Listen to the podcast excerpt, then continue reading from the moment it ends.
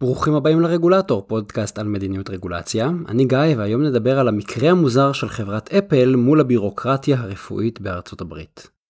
חברת אפל רצתה לקבל מה-FDA האמריקאי אישור לשווק את האפל וואץ' 4. זה שעון שמודד ומנתח שורה של תפקודים בריאותיים.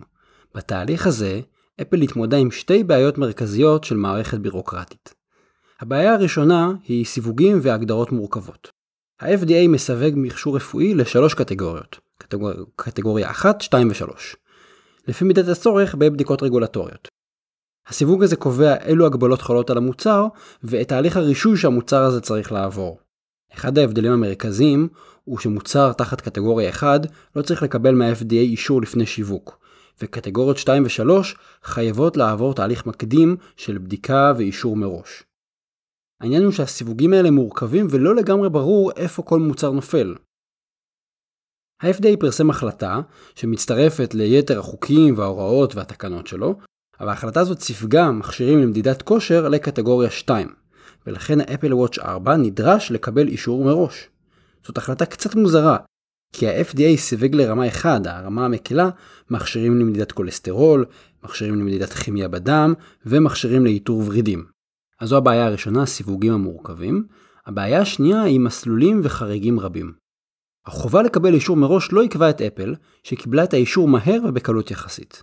אחד הדברים שעזרו לאפל לזרז את תהליך הרישום, היה לטעון שהאפל וואץ' 4 מהווה טכנולוגיה רפואית חדשה שלא הייתה קיימת קודם.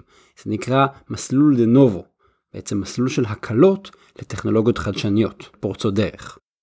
ל-FDA יש מסלול מואץ עבור מוצרים חדשניים שלא קיימים בשוק, אבל נראה שהאפל וואץ' 4 בעצם משתמש בטכנולוגיות קיימות שה-FDA בעצמו אישר בעבר לשיווק. תראו למשל מוצר של LiveCore, שמתי לינק בבלוג.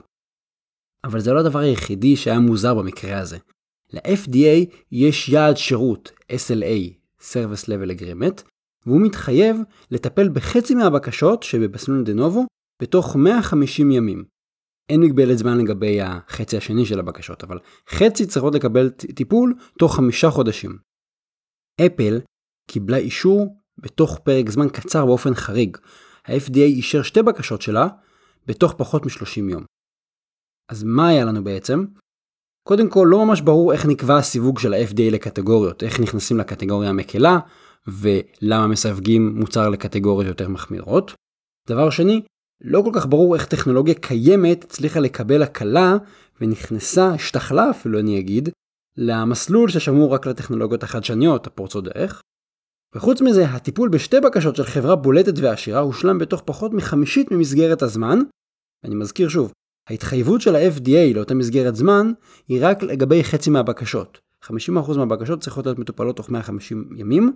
יתר, החצי השני, אין שום מגבלת זמן, זה יכול לקחת לנצח. ועדיין איכשהו אפל קיבלה אישור לשתי בקשות בתוך פחות מחודש. בגלל שהמערכת כל כך מסובכת, יש לנו אי ודאות מראש לגבי הכללים, אבל אפילו בדיעבד, לא ברור לנו איך ההחלטות יתקבלו. יש טענות שאפל זכתה להעדפה, או בגלל שהיא חברה גדולה ומוכרת, או בגלל שהיא סוחרת צבא של עורכי דין ומומחים שמוצאים קיצורי דרך וכל מיני חורים בבירוקרטיה. בעיניי זה לא תקין שהתהליכים כל כך מסובכים. בין אם במקרה הזה אנחנו מסתכלים על פרוטקציוניזם, או אם אנחנו מדברים על מצב שבו מומחים מצליחים למצוא קיצורי דרך סודיים. למען ההגינות צריך להגיד שה-FDA מנסה מאוד לייעל את התהליך, למשל לזרז את בחינת הבקשות ולצמצם את דרישות המידע כדי לא לדרוש מידע שלא נחוץ לו. אז מה ה-FDA יכול לעשות? ה-FDA יכול ללמוד מהרפורמה במערכת המס האמריקאית. תראו, רוב מי שמתעסק ברגולציה, בין אם זה המפוקחים, החברות, בין אם זה הרגולטורים עצמם, ובין אם זה עורכי דין שמתעסקים בהרבה תיקים של רגולציה, עוסקים בתחום רגולטורי ספציפי. זה עוסק במוצרים של בטיחות, ויש עורך דין אחר שמתמחה ברגולציה סביבתית, נגיד בהיתרי פליטה של מפעלים. אבל היופי במדיניות רגולציה, זה שזה לא סתם רגולציה. מדובר בתורה שלמה ורוחבית, והיא רלוונטית לכל תחומי הרגולציה. ככה שהיא לא מוגבלת רק לבריאות, או רק לפיננסים, או רק לרגולציה של סייבר. ולכן רגולטור בריאותי, כמו ה-FDA, יכול ללמוד די הרבה, גם מרגולטורים אחרים. אז בדצמבר 2017 עברה בארצות הברית רפורמה היסטורית במערכת המס, ששינתה אותה לחלוטין. יש עליה ביקורות, היא זכתה לשבחים. בואו נסתכל על אלמנט אחד שאני חושב שיכול להוות השראה גם עבורנו וגם עבור ה-FDA. הרפורמה במערכת המס פתרה חלקית את הבעיות האלה, את הריבוי מסלולים המורכבים וגם את ההגדרות הלא ברורות, הפטורים והחריגים, והיא עשתה את זה בגלל שהיא התמקדה בתיקון מהשורש. במקום להעניק עוד פטורים ועוד מסלולים מקלים, הם פישטו את מערכת המס באופן גורף. ככה, גם הסיווג יהיה יותר הוגן, וגם התהליכים יהיו הרבה יותר ברורים וודאיים. למשל, ה-FDA יכול להעביר מוצרים מקטגוריה לקטגוריה, למשל מקטגוריה 3 המחמירה לקטגוריה 2, מקטגוריה 2 לקטגוריה 1, ולבטל כל מיני פטורים ומסלולים מיוחדים שהצטברו עם השנים. אז מצד אחד זה כאילו אני מבטל הקלות ואני מחמיר עם המפוקחים, אבל אני עושה את המערכת יותר פשוטה ואני גם מעביר דברים מהחמור למקל בדרך המלך. תראו, זה לא רעיון שלי. ה-GAO, Government Accountability Office בארצות הברית, הציע את זה, וה-FDA בוחנים את ההצעה לגבי חלק מהציוד הרפואי. באופן יותר רחב, המסר הוא שכדאי לשקול צמצום של תהליכי הרישוי, כמו שנעשה למשל באיחוד האירופי. אם מקצצים את תהליך הרישוי ומבצעים את עיקר העבודה בדיעבד, תוך כדי שהמוצר משווק, בעצם במקום בירוקרטיה, פיקוח ואכיפה, אנחנו מרוויחים ייעול של התהליך ופחות מעורבות וחסמים ממשלתיים שעלולים להזיק גם למשק וגם מעמיסים על הרגולטור. רפורמה כזו מסייעת להכניס לשוק טכנולוגיה מצילת חיים והיא משפרת את איכות הפיקוח הממשלתי, כי הרי יש גבול מה אנחנו יכולים לבדוק לפני שהטכנולוגיה באמת נכנסת לשימוש.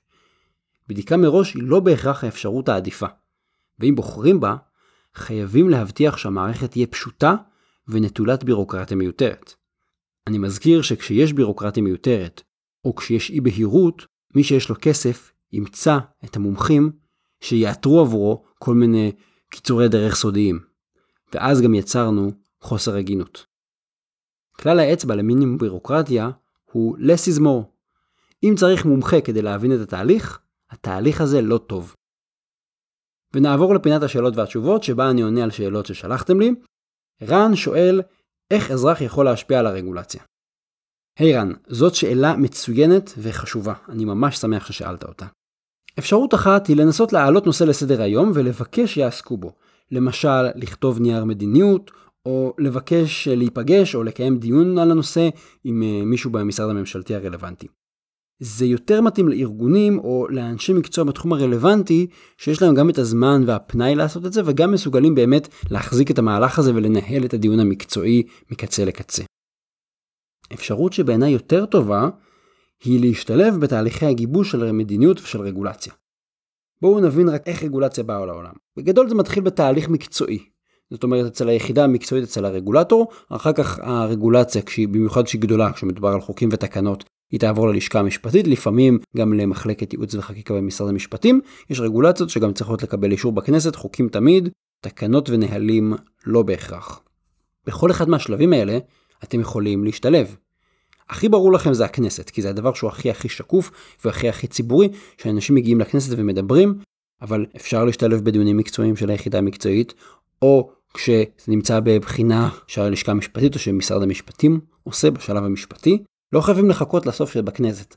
באופן כללי, ככל שהתהליך מתקדם, כך יכולת ההשפעה שלנו מקטנה, כי התהליך מתעצב ומתגבש. אז ככל שנתפוס אותו יותר מוקדם, כך נוכל לתרום יותר לתהליך.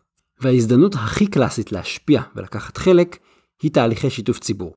מה זה שיתוף ציבור? בשני משפטים, שיתוף ציבור הוא בעצם תהליך שבו אני רוצה לקבל עוד רעיונות, עוד מידע, עוד דעות, עוד זוויות הסתכלות על הבעיה, על המדיניות, על הפתרונות שאני בוחן ומגבש. שיתוף ציבור אני עושה לפני הכרעה, לפני שקיבלתי החלטה, לא מדובר בשימוע. הנה זה המוצר, יש לכם הזדמנות אחרונה להגיב לפני שאני חותם עליו, זה בעצם חלק מהתהליך. כשרגולטור רוצה שיתוף ציבור, הוא בעצם שואל שאלות אתכם, כי הוא רוצה שתעזרו לו לקבל החלטה יותר טובה. אז ההחלטה עוד לא התקבלה.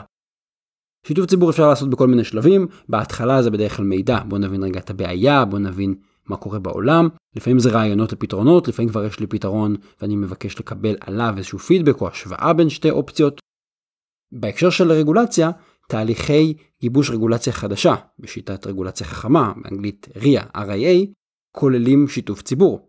אנחנו מאוד מאוד מעודדים את הרגולטורים שלנו לא להיות לבד, לא להיות חכמים לבד, אלא לקבל מידע מעוד מקורות. בסוף הם החליטו, אבל אנחנו מרחיבים להם את היצע המידע שלהם. אז הקטע בשיתוף ציבור הוא שהממשלה פונה אליכם ורוצה אתכם בתוך התהליך, ורוצה לשמוע מה דעתכם ומה אתם יודעים. שיתוף ציבור יכול להיות עם הציבור הרחב, יכול להיות עם הציבור המפוקח, יכול להיות עם מומחים מהתחום או מהאקדמיה. זאת ההזדמנות שלכם להשפיע, כי פה הממשלה פונה אליכם ואומרת, אני מבקשת מכם עזרה, אני מבקשת מכם מידע. זה באמת מדהים. אם אתם רוצים לדעת על תהליכי שיתוף ציבור, אני ממליץ להיכנס לאתר שיתוף הציבור, הוא נמצא כרגע בהרצה, חפשו בגוגל אתר שיתוף ציבור, ויש את הבלוג משתפת ציבור, בלוג בפייסבוק של קולגה שלי סיוון ורדי, אמנית שיתוף ציבור, מומלץ מאוד, תוכלו לשמוע שם על תהליכים שקורים בממשלה. ועוד נקודה אחת לסיום, יצא לי ללוות רגולטורים שעשו תהליך שיתוף ציבור וזכו למעט הענות. הם פרסמו קול קורא, פרסמו סקר, ביקשו לפעמים, ממש פנו במיילים באופן פרטני ל-100-200 איש, לפעמים אפילו שלחו אס.אם.אסים, וההיענות הייתה ככה ככה. ואז הרגולטור תוהה אם בכלל אכפת לציבור ואם יש צורך לשתף את הציבור בעתיד, כי לכאורה אולי יש איזה רן אחד כזה שרוצה להשפיע, אבל יתר הציבור די אדיש. אז מאחר שאנחנו מבינים שרגולציה היא חשובה, יש לה השפעה רבה על החיים שלנו, חשוב שהרגולטור שפונה לציבור יקבל פידבק, הוא יראה שזה חשוב לנו. אז אם ראיתם תהליך שיתוף ציבור, תנו לו את ההתייחסות, תקדישו שם חמש דקות שהרגולטור יראה שהציבור מעריך את זה שהוא שואל ומתייעץ איתנו. עד כאן להפעם, אתם מוזמנים לשלוח אליי שאלות במסנג'ר של עמוד הפייסבוק ואני אשתדל לענות עליהן במסגרת פינת השאלות והתשובות. תודה שהאזנתם לעוד פרק של הרגולטור, ממליץ לעשות מנוי באפליקציות השונות ב Google Podcast, ב iTunes, ככה לא תפספסו פרקים. אתם מוזמנים לעקוב גם בבלוג וגם בפייסבוק, בבלוג יש לינקים למקורות ולעוד פוסטים בנושא, למשל לכל ההחלטות של ה-FTA בנושא של אפל. תודה לסוניק פורמאץ על עריכת הסאונד, התכנים משקפים את דעותיי בלבד.